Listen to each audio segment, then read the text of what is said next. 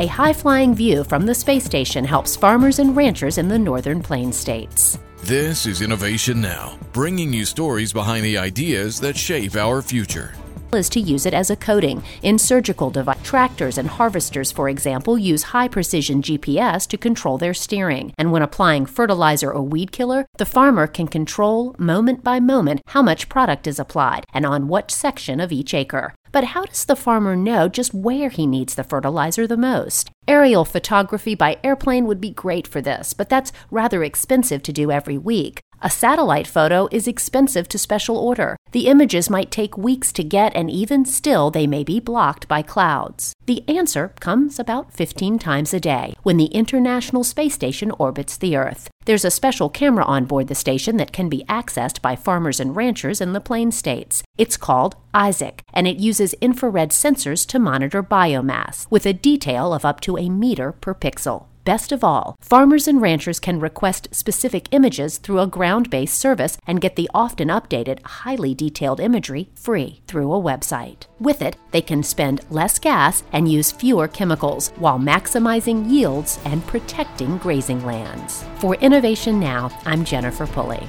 Innovation Now is produced by the National Institute of Aerospace through collaboration with NASA and is distributed by WHRV.